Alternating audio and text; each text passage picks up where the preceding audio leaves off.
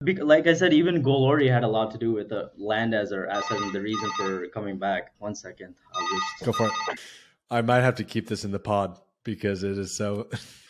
Ladies and gentlemen, this is the first time we've had a phone call from a landline on Seed Stories. You know that this is going to be an exciting show. Stay tuned. yeah.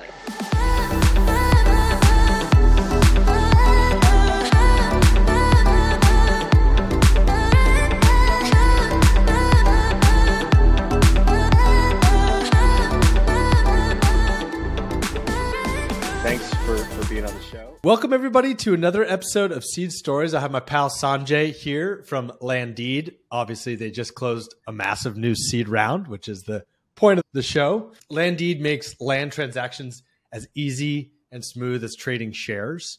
And if you've ever been to a place like India or many places in the world, this is a very big problem. And we're going to hear all about it. We're going to hear all about this international man of mystery. Sanjay, thanks for coming on the show. Appreciate it. Thanks for having me. So, I did a little research on you, and I know that you've lived in many different cities all over the world, everything from Monaco to Chicago. When you were a little kid in the Sam growing up, did you say, I'm going to work at a hedge fund and then start a startup? What was the sort of foundation of getting you motivated to want to get into the startup world? Yeah, I think speaking as a kid, I was really fucked up that's the honest truth, right? Like a lot of Indian kids, Asian kids are really good at doing well on exams and school and things like that. I just like when education to me was reading whatever I wanted to read. And that's actually when parents would say, Hey, what the hell are you doing with these grades and that kind of thing? I would be like, if everybody read the same textbook, that's not really knowledge, right? Everybody knows the same shit. It's like the stuff that you do outside of that because textbooks were anyway easy. And so all that other stuff that I really thought were value added, that was just an excuse. But the real truth is, I just did what I was interested in most of my life. And I have to say that my family supported me like during really stupid shit like that I did. I get suspended from school all the time. And I understand I'm very privileged to have a family like that. I often say, I guess taking a line from Warren Buffett, I think somebody was saying that I really did hit the ovarian or the sperm lottery, being yeah. born in the right family at the right place at the right time.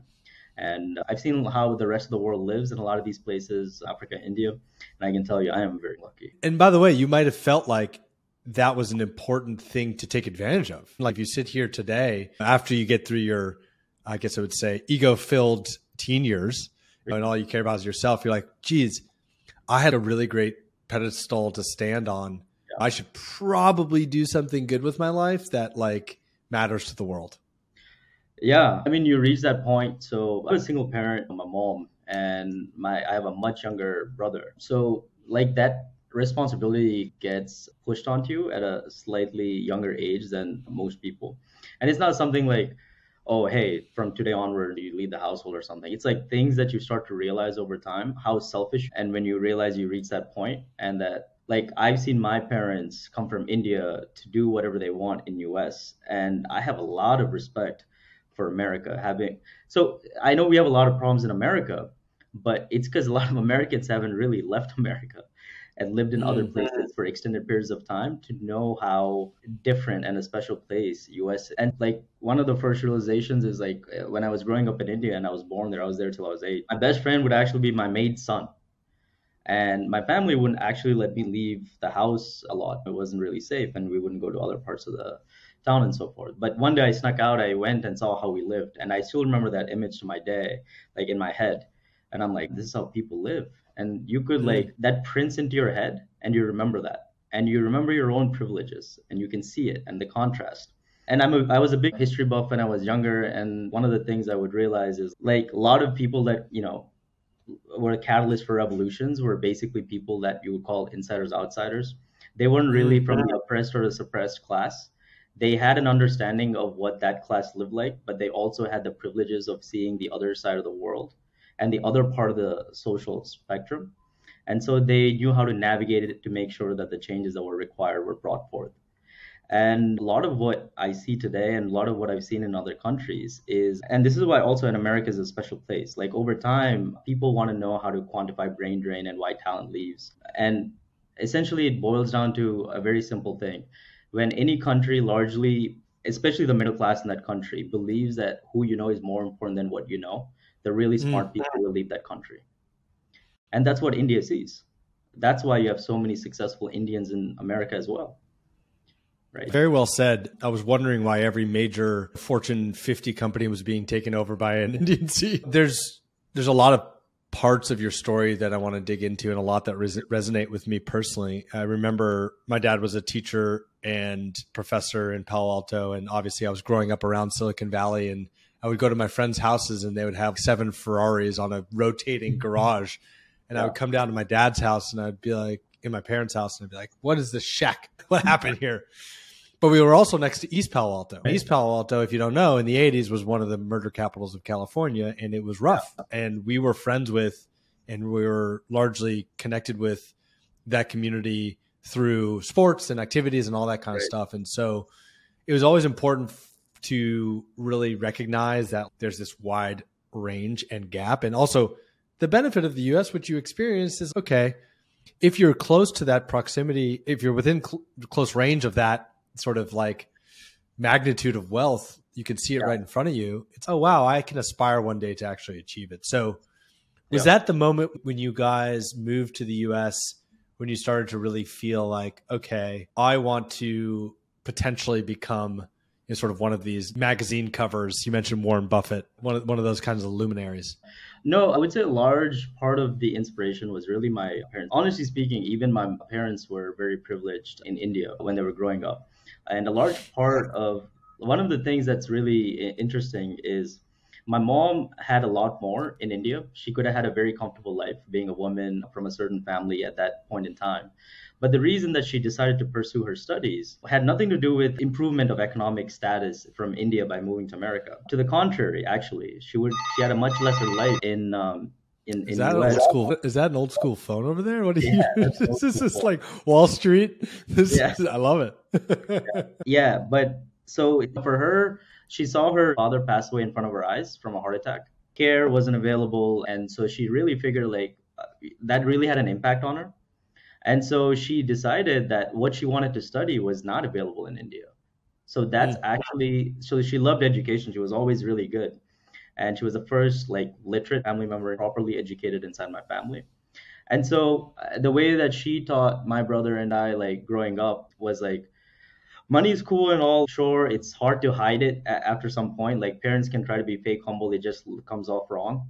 But she set a good example by how she spends and how she leads her life that not mm-hmm. everything is about money. Of course, you need it a certain extent. Beyond a certain threshold, though, it really does have decreasing utility every additional dollar. I want to get to the story about your mom because I think it's super germane to the Landeed story. And yeah. I, I know that's a lot of the inspiration. And she sounds like a, a wonderful woman. And I want to chat about that. But I do want to talk about your stint at a hedge fund. What, what made you wind up there and then eject out of it and a certain point? Yeah. So look, so even that hedge fund, that wasn't the only hedge fund that I've gotten offers from at that point. I had received offers from management consulting firms, investment banks, and so on and so forth. Out of the worst, I realized fairly quickly that I wouldn't want to work at. So again, these are about options. If you don't have options, you don't have optionality, and therefore you don't make choices. But given the options, I knew I definitely didn't want to work at a management consulting firm. I really don't have a lot of respect for them. I didn't at that point in time because I didn't feel like skin in the game was there. I knew because we'd been investing, I interned at another hedge fund before. I knew from that standpoint that there's a lot of companies that have taken their advice and have gone bust, but the management gets the blame for it. But when something that they give advice for and it really blows up, I know they definitely take credit for it. Mm. And I think people that really work there for extended periods of time start to lose sight of what skin in the game actually means and what incentives and alignment actually means for management and people that are advisors and employees and all stakeholders involved. And the type of hedge fund that I ended up working in was an activist hedge fund. Meaning that when companies like for instance right now in india there's one it's not like activism. There's a big issue going on between a fund called hindenburg research and adani. Mm-hmm. yeah I, yeah I saw this. Uh, yeah and so that's good market mechanisms. The market one thing you realize is you can be smarter than a lot of people you can be smarter than a lot of systems governments even, but no one is rarely ever smarter than the market, right? If ever, over long periods of time. Market is fucking smart. It teaches you. And in the startup world, we just call it users, right? In the in a hedge fund world, you call it the market, like the trading market, right? And I really resonated with that mission and what they were trying to do. So over time, a lot of these publicly traded companies that have existed for long periods of time no longer have founders or large shareholders or family members controlling them and they become very management incentives driven structures a lot of these shareholders like become fragmented like in, in large banks you'll have some funds that own 2% 3% and they're the largest shareholder and majority of them whenever they do management or a committee votes for increasing compensations of managers or something like that there really isn't enough resistance because a lot of these funds especially etfs are passive investors and mm. ETFs have become such a large part of the market now, and they don't want to vote one way or another. That's not their role. So a lot of these companies, and that you see that you see the management getting extraordinarily high compensation relative to the average worker now, regardless of economic cycles. Basically, that's what we saw. And activism as a strategy is a great functioning mechanism for a lot of markets, particularly in the Western EU and US and so I, I, really resonate with that mission and actually that continues that trend line continues in my career in whatever i did there's a great moment i think happening now in the markets which i think is just a general cleansing and yeah. and just right sizing of a lot of these companies and yeah it's not to say the stories of people getting laid off is not tragic. You know, yeah. Like I understand it hits everybody, but ultimately these for-profit corporations have a desire to build a product and a service that a lot of customers want, and there's a certain size that should be. And in the last five years, things definitely became frothy and overbloated. And a lot of the short short investors the activist hedge funds are cleaning up a lot of that mess today. And if the CEOs and executives of those companies don't get in line with fresher take on on on building that business then it's dark days out there. Yeah. I have to imagine that though there was a point when you were working within those four walls that you said, okay, this is really interesting, but I still want to produce something myself. Yeah. How did you land on the idea of a trucking marketplace platform with GoLorry after being at a hedge fund? Yeah, a lot of these things. Uh, so what had actually happened was, so we had land parcels in India, and both my ancestral inherited and so on and so forth. But my parents, both of them doctors, had realized that, like, whenever they'd go to India, they'd look at these hospitals, really large hospital chains as well, that were developing around that time. This was around the mid 1990s and so on and so forth. And they were like, man, these hospitals are really run like factories. Mm. There was no holistic care. People, it was just about maximizing revenue and throughput, right? Like you were really shipping people off, having five minute, 10 minute, prescribing whatever drugs and going out. And so both my parents wanted to go back to India and start a chain of hospitals. And so that's why they ended up purchasing additional land parcels. And then this was in the mid 1990s. And then my dad passed, and I was a minor in 2000. And my mom, like, thought about this, trying to go to India, try to secure land holdings. My dad had a lot of knowledge about it. My dad's dad, my grandpa, had a lot of knowledge about this. I was I was in middle school at this time, right? I had no idea about assets that we had in India. Didn't care. And so when my mom like actually went there, there were just politicians and ministers that were working in the government that started encroaching on our lands. And these are large land parcels, right? These are, you're talking about 80, 90, 100 acres. These are like multiple football fields. And India was rapidly urbanizing which means these land parcels had almost VC like returns. That's what happens to land as well. A lot of people don't understand that about real estate. Like you can generate VC like returns by building and developing land parcels and things like that. It's just very hard to scale out, but each particular property when it grows has great returns. And once they found out my mom's a single parent living in US, a woman with two young boys that are minors, anybody would do what they do best and i don't know i guess you would say robber baron era in in, in us mm. around that time people just started encroaching on our assets they would never think that somebody that was in europe monaco or you know us at that time would come back to india to take ownership of, of all of this and so one of these days, uh, this has happened. I re- never really cared. We always would hear that about the dining table. This person coming to take our land. We, my mom almost surrendered because she loved her mm. practice. She loved treating the parents. She didn't even care that much anymore. And she mm-hmm. juxtaposes her relationship with the country that she was born in versus the country that she moved to and has given her everything in terms of using her talent, meritocracy, like equal opportunity. These are things that we stress inside the company today.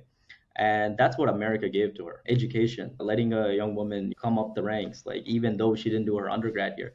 These are all very important things that people don't realize.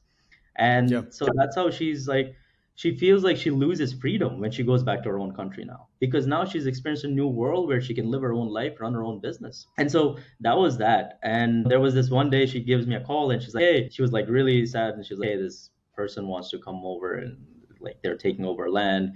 This is the site where we dad and i first got this land parcel and all of that this was a little bit more hard hitting than the usual conversations that we had before. So at this mm. point in time in my life, I'd been professionally good at whatever I've done. I'm thinking on the shit, and I'm like, I was sufficiently arrogant and uniquely naive about India. So that's what I would say. And so I thought I'm gonna. I took a break from work. I'm gonna go to India and solve this shit. And then I go there and I find out that it has nothing to do with meritocracy. Mm. It's brute force and will and grit. And I don't know if this is what PG means when he says formidable, but I can tell you it's probably a two notches or three notches above what he actually means about formidable. But so I go there and I'm like, oh my God, like this, my brains don't matter here. And I realize two weeks is nearly not enough. So I, what I do is with the remaining land parcel, I put them in a holding company, uh, put up fencing, security guards around it. I go back to Monaco and I'm getting calls every day from my security people saying, hey, this guy is trying to come in and set up an illegal meat shop, this and that. And then one day it struck me, I was like, I don't, when I went back to India, I also saw what my family had built in our village and our community like the bridge, the water tank, the roads, the temples, the religious sites. All of these, when government wasn't doing it, usually they would say the large families in that area back in the day would do it. Like my family's name was etched everywhere. And I was like, okay, that that was like understanding of my roots and my legacy. But the second part about it is also what you learn in institutional trading, like not as a retail trader, like on Robinhood. And one of the first and important lessons that you learn as a trader is protect your downside and the upside will come on its own. And knowing what I had in India and knowing the values of that now, it I made the trade of my life. I was like, I'm going to go back there and I have to quit this job because I cannot do this in another country. Because in India, especially if you have tangible assets, you cannot do remote work. So I, as the oldest son, single parent, I moved back, and that's how I ended up. Simply put, the land and the assets that we had in India were substantial for me to make that trade and move back, and also the legacy of my family. You're a good son. Obviously, the incentives were in place to make that happen, but obviously, but also difficult work. It sounds like you were able to stabilize that situation. And going back to the idea of this trucking marketplace with GoLorry, where did you feel comfortable enough to you stabilized and protect your downside to come up with and build sort of your first major startup? Yeah, yeah, I went back and I don't know, like it would be issues after issues and like one of the things I it was just I don't a lot of people ask me even my own family members because there's a lot of family members we have in my generation. Majority of them have left India. And I'm an American citizen that moved back to India. So I'm like one of the few people in my generation that's back here from my family, right? And so they're like, why did you stick around this and that? And when I go back and think about it, a lot of it was just because I hated losing. I the reason for me coming might be legacy and economic incentives, but I would have had great economic incentives had I continued in in trading as well. But I, am saying that like I, I realized I just can hated losing. I hated losing in the markets. I hated losing to people that did. I felt like exploitation was being done when people thought there was weakness, and I hated that feeling of being exploited and I particularly hated the feeling all my life of losing. I wanted to win about win at whatever I cared about, and I think that's what I actually ended up sticking around for. Some people call it stubbornness, some people call it idiocy, whatever it is. But out of that came the understanding that one of the two best ways to protect land in India was either collateralize it to a state-owned bank, um, mm-hmm. because in banks in India have government ownership in them, unlike U.S. So basically, if you collateralize it to them and get a loan, the public sector banks also are now on the hook if somebody tries to encroach on them, right? And the second way is to build something on it. And so I thought, okay, I bought additional land parcels. I said, look, I, we saw e-commerce taking off in China around that time. This is 2014, 15, that kind of era. And I was like, okay, it's going to take off in India, not to the same extent.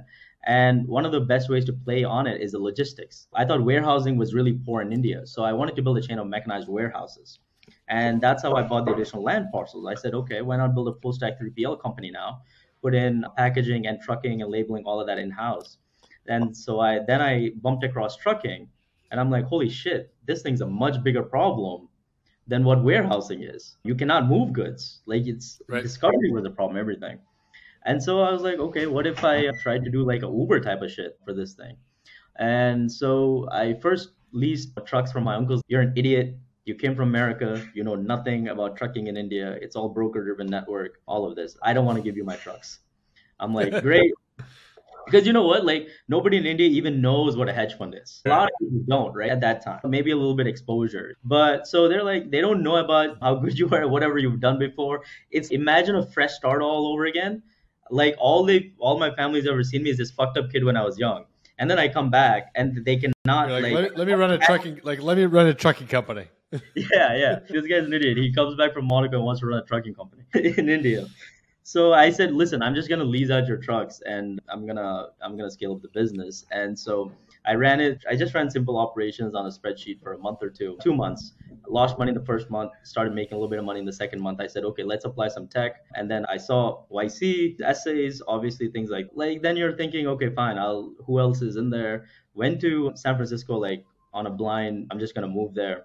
Started going around. Raised my first round of investment from Draper Associates, Tim Draper.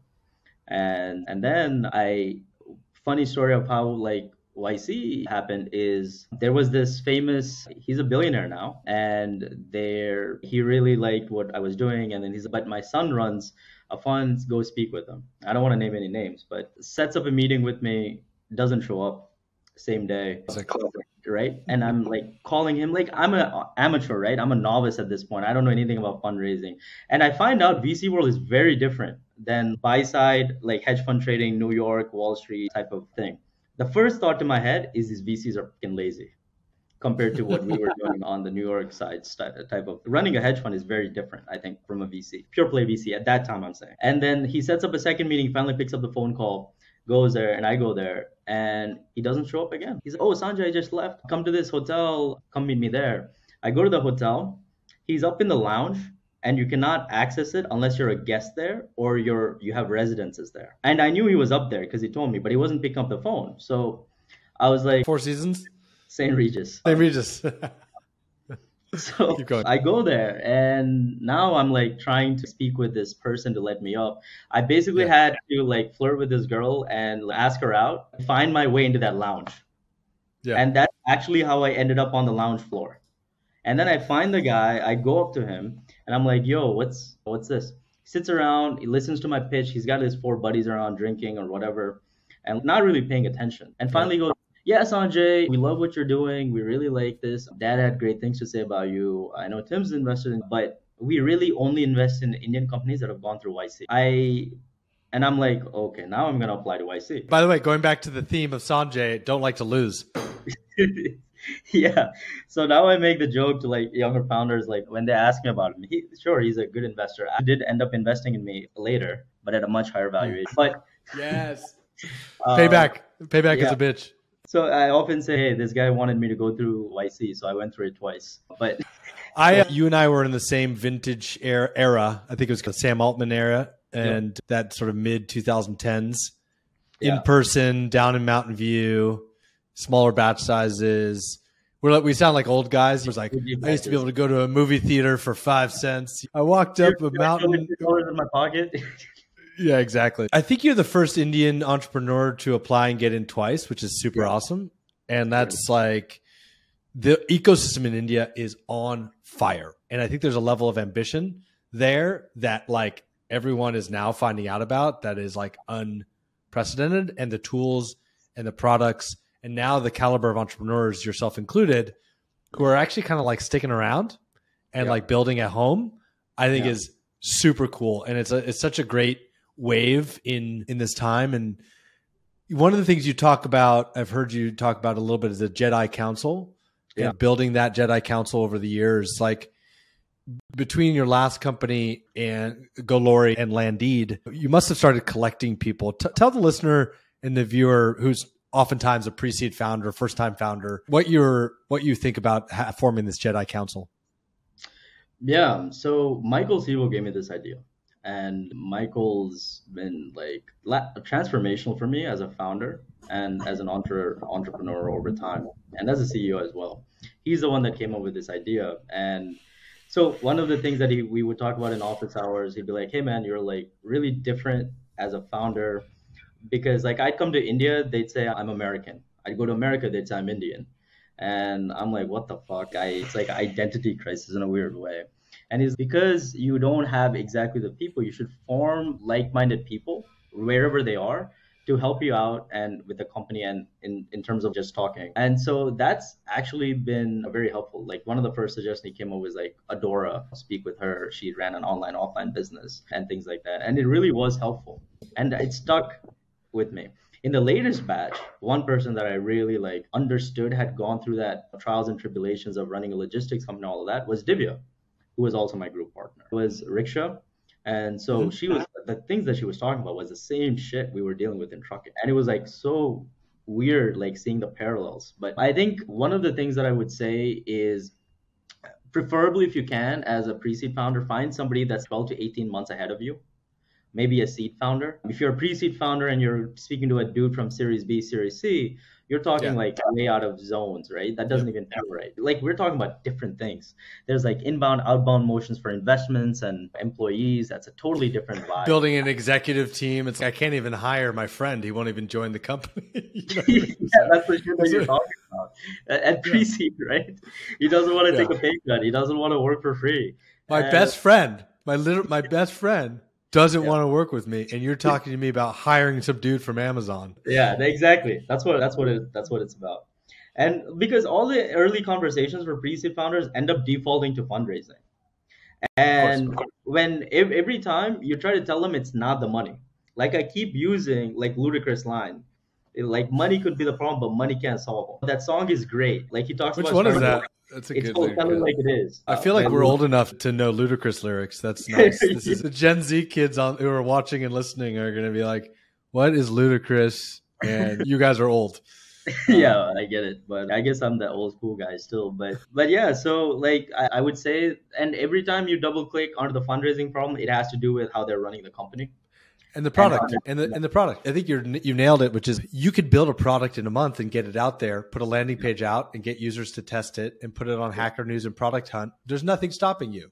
Yeah. and if you can't code you're, you can find somebody who can. Go to meetups go online whatever it is and everybody just should start working on projects. And then I always get the reaction of, well, I'm a deep tech founder. And I'm like, okay, come up with the design of your, your hydrogen fuel cell and create the smallest version of it in a lab by going to the local college and asking them for free lab space. Yeah. There's always a way around it. And I think it's, it's important for pre-seed founders to hear that. And the money will come.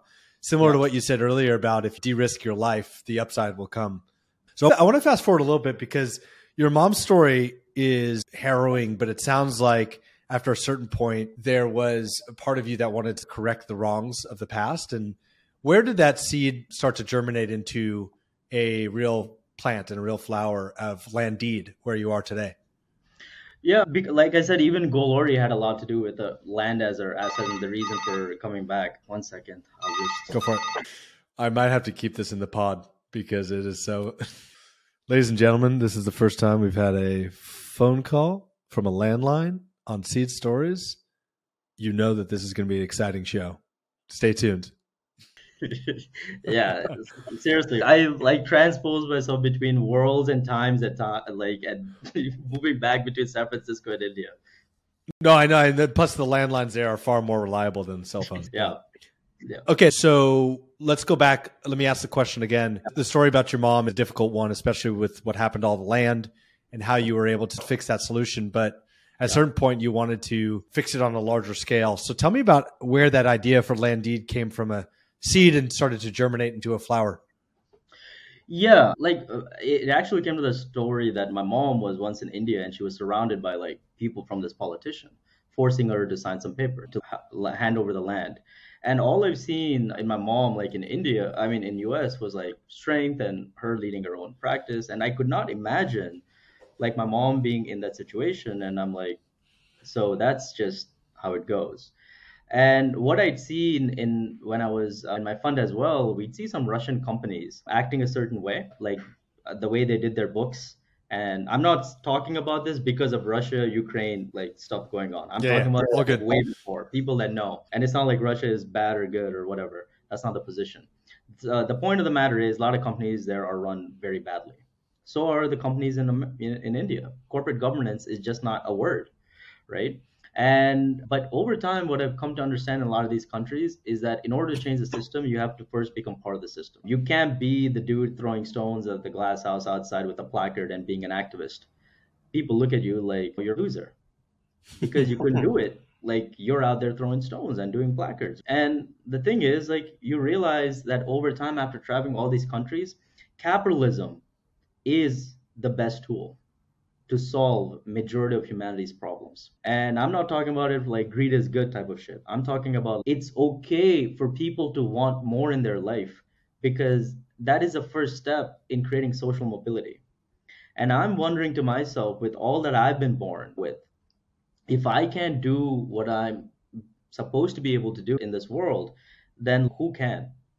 So like that was the kind of thought process that really if it wasn't me, who else can? Yeah. I've been given everything. What how can I not be able to solve something? Like that was really, like I said, sufficiently arrogant and uniquely naive. And also you don't realize the gravity of the opposition, like the scale and the magnitude and the strength of the opposition when you're doing it in a new country. And then I realized like when I didn't back down, things just bent to my way.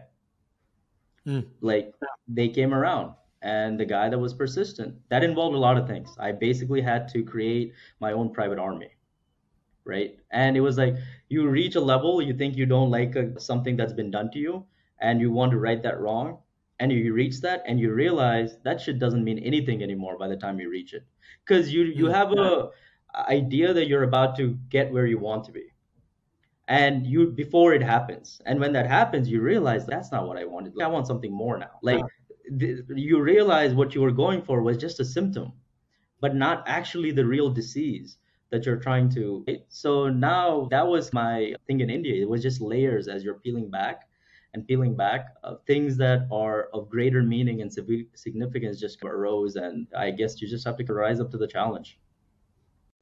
Very cool. So from philosophy down to tactics. What did the early days of Landeed look like? When did build the first site? When did you find the first set of customers? Talk to me about the gritty early days. Yeah. So when i probably would have done Landeed first if the like the stack was available from the government. So right now we use a lot of publicly available and digitized records and sources to be able to do what we do today. But when i came here in 2014-15 that didn't exist like I could not build what I'm building today back then. It was impossible. And I hadn't even known that these things came about, right? So I've just once you get used to a certain way that's working, you brute force. Like I found out brute force is a way to solve it in India. And that's what I kept on doing it without caring because I was running a startup that was in trucking. And I was like dying running that shit. So like I didn't want to focus anything to do with my family stuff. um, just security was good enough. I didn't want to develop it or anything. And uh, when what actually happened was I came back to US to raise the next round for GoLorry, and it's been a while since I'd come back because of COVID. And some dude from the city called Chennai calls me. My name, like he also owns an opposing land parcel. We've been talking for some time about doing a joint development, and he wanted to do it, and blah blah blah. And it didn't work out, but we remained friends. He's, hey Sanjay, did you sell your land to someone? What's up? And I'm like, he looks like somebody bought it without your permission. He sends me a picture of somebody having just mm. erected a legal meat shop. I don't know. I guess illegal comes with it. Like without my permission, they just started opening up a retail storefront on my property. right? What? Yeah, no, no joke. This happens, right? What I had done when I came back to India was like put up a city head to manage all the land parcels in particular cities. I would pay him, and he would pay the security guards. So the security guards are usually blue collar workers, and during COVID, all of them ran back to their village in India. And now I didn't know this. This guy kept on taking money without paying the security guards. The security guard had run off to his village. Now I'm unable to reach my city head because he knows what he's done. Um, he's been taking money without paying the security guards. And so he stops responding. And then next thing you know, this guy's selling like lamb, chicken, pork, doing great business on my land. right? Great thing. And he was trying to expand into fresh fruit and vegetables at this point. I was like, great. One thing it does do is save me paying money from paying JLL or CBRE. So we don't need to do viability analysis on what to build here. We know this business is doing great. But I go there, I'm like, yo, dude, what are you doing? I run back to the city with my security. No, sir, I'm just a local trying to make a living here. And that's all. If you pay me some money, I will leave. I was like, okay. This is my land. yeah. So if I, early on in India, I would just be like, what the fuck? Get the hell out of here. I'll, like now, and I'm like, okay, listen, you leave, you take your shop down, and you leave and you sit down with me, and I will give you something. I will consider that social service or community. Yep, philanthropy. If you have your stuff on my piece of land and you start negotiating with me, I consider that extortion. Either you get rid of it, I'll, or I'll bulldoze you in 48 hours. And on the 42nd hour, I bulldozed him hmm. in the middle of the night and put up security. And he brought in a big like gang of people, sent my people, and then he called the police when he figured out that he can't bully people or bully me. And then the police come over, and the police in India are very localized. So it's like a rule hmm. fiefdom because a politician wants to maintain his constituency. And like they're the equivalent of our House of Reps or senators. And yeah. the police are like, hey man, like, what are you doing going around bulldozing people's shops and stores? And I'm like, what store? He's like, what? He's, I'm like, what store? I don't see any store because I know which way he's gonna. Look. The smoking gun. Yeah, he's like, do you have any evidence? He's like, you guys are trying to act smart with me. We know you don't, you bulldozer and all of that. You're not admitting. And I'm like, listen. Anyway, forget all of this. You don't have evidence. Move on. Finally, his senior comes in. He brings together an entire requisition list of documents. He's like, how do we know even you're an owner of the land? And he was asking me. And so I pull out my sales deed. I show him the document. Here you go. He goes, this is not enough. Like you need an entire list of documents. I go to my lawyer who's been in the city. I'm like, what's going on? And he tells me that India has something called presumptive ownership. Basically, when you have a deed in like US, you would consider that's your document for ownership. In India, a sales deed is nothing but a record of two parties having engaged in a transaction. It does not hmm. confer onto you automatically. And the reason for this is in countries like US where you have title insurance, UK, Singapore, you have something called conclusive titling, where in every transaction, when a buyer sells, when a seller sells a property, the government verifies that the seller is actually the owner of the property and the purchaser is actually the financier. And so at the end of the transaction, the government gives a single title deed or whoever gives a single title deed to the purchaser. In India, it's presumptive ownership, meaning the government takes no responsibility for verifying the ownership of the property. It's incumbent upon the purchaser to do the due diligence whether the seller is actually the owner of the property or not. And because the government doesn't take any responsibility, there is no single title deed. So you have to use a collection of documents to ascertain the strength and validity of your ownership over property, right? And I'm like, where the hell am I supposed to get all these documents? And I was like, one is not enough. And I started looking around. It was incredibly hard. I had to employ three people running around government offices for two mm-hmm. weeks to be able to get that. And so the first thing was like, we just built a very simple, like, this it's got to be technology way to solve this. And then we realized the government had opened up records, and we built a really scrappy version of an app where you put a property identifier number and people are able to pull up a government document showing that.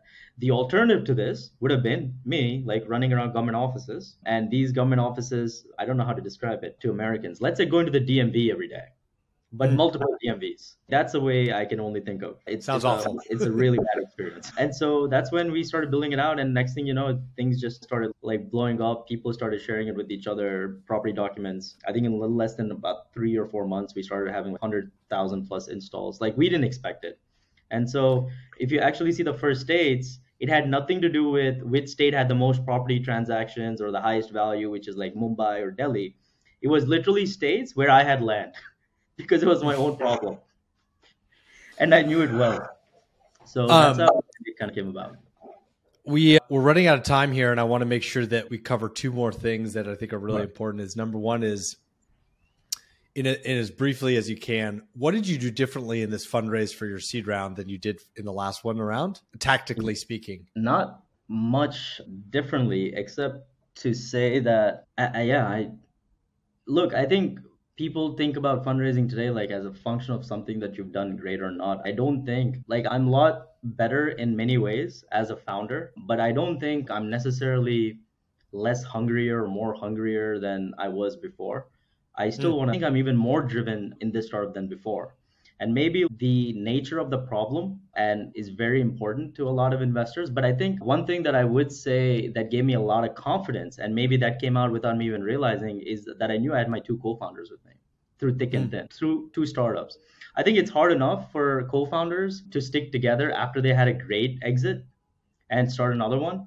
But i think it's especially important to know that the people that really matter and the product will not stop irrespective of money came in through the investors or not. Because like we knew what we were like building out. We knew people were using the product. We knew what to build next. We had a roadmap and it didn't require tremendous amounts of funding for what we wanted to do. And and we know that before we were really close to running out of money with several times at GoLorry.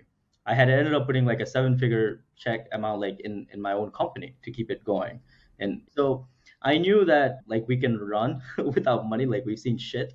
So it wasn't really that we weren't really scared of anything. And so I think the product was just working. The product gives you a lot of confidence when you know your market. yeah, no, that th- those are two things to really hone in on. Is like your fundraising confidence goes up if you know your shit. Yeah, and you have leverage because your downside is that you and your co-founders are still going to grind no matter what. Yeah. No matter what happens. And so I think that just comes out systematically. Like if you look desperate and you seem desperate, and so I think you did a good job there. Congrats on the 8.3 mil YC Draper Bayhouse handful of notable angels. Sanjay, leave the listeners and viewers with what does the next 12 months look like? What does the next 10 years look like? Yeah, I think 10 years, I think we often say that we want to increase the GDP of the physical world, much like Stripe does says for internet, not the copycat. But I actually fundamentally believe that land was probably one of the first social contracts between a human and a government, and it was one of the first assets probably by recognized by humanity. And for a lot of people outside of US and emerging like developing uh, developed countries, real estate is sustenance for them and it's prosperity for people at the top. It's equally sig- equally significant. Imagine a woman in sub-Saharan Africa that has a shop for 20 years that she's been doing a business on, but the title is unclear. So now she's not able to take it to the bank, mortgage it, upskill herself, or educate her son because she can't get a loan and the title isn't clear. And a lot of countries around the world are like this. Like I said, two thirds of all court cases in India deal with land related disputes and 84% of household wealth in India is on land, property, and real estate versus 41% in US. So hmm. this is a significant asset class. If I'm able to make a 5% change, then it's well worth having lived and worked on it. And in terms of the next 12 months, we want to cover entire India. There's about three states missing. We're ahead of the target in that. Whichever state in India, we'd like to help you pull up documents for you. And then hopefully in the next 12 months, there's a three countries we're talking with. We'd like to do this in one more country outside of India as well. Awesome. I, Sanjay, the future is bright for Landeed, and I think that your story is extraordinarily compelling. Despite the privilege, you've done an extraordinary job of continuing to grind and be excellent. And so, thanks for coming on the show. And if people want to find out more about Landeed, they can hit up the website, landeed.com. Hiring for roles, potentially become a customer, and Sanjay, thanks again for joining. Thanks, Jon. Thanks for having me.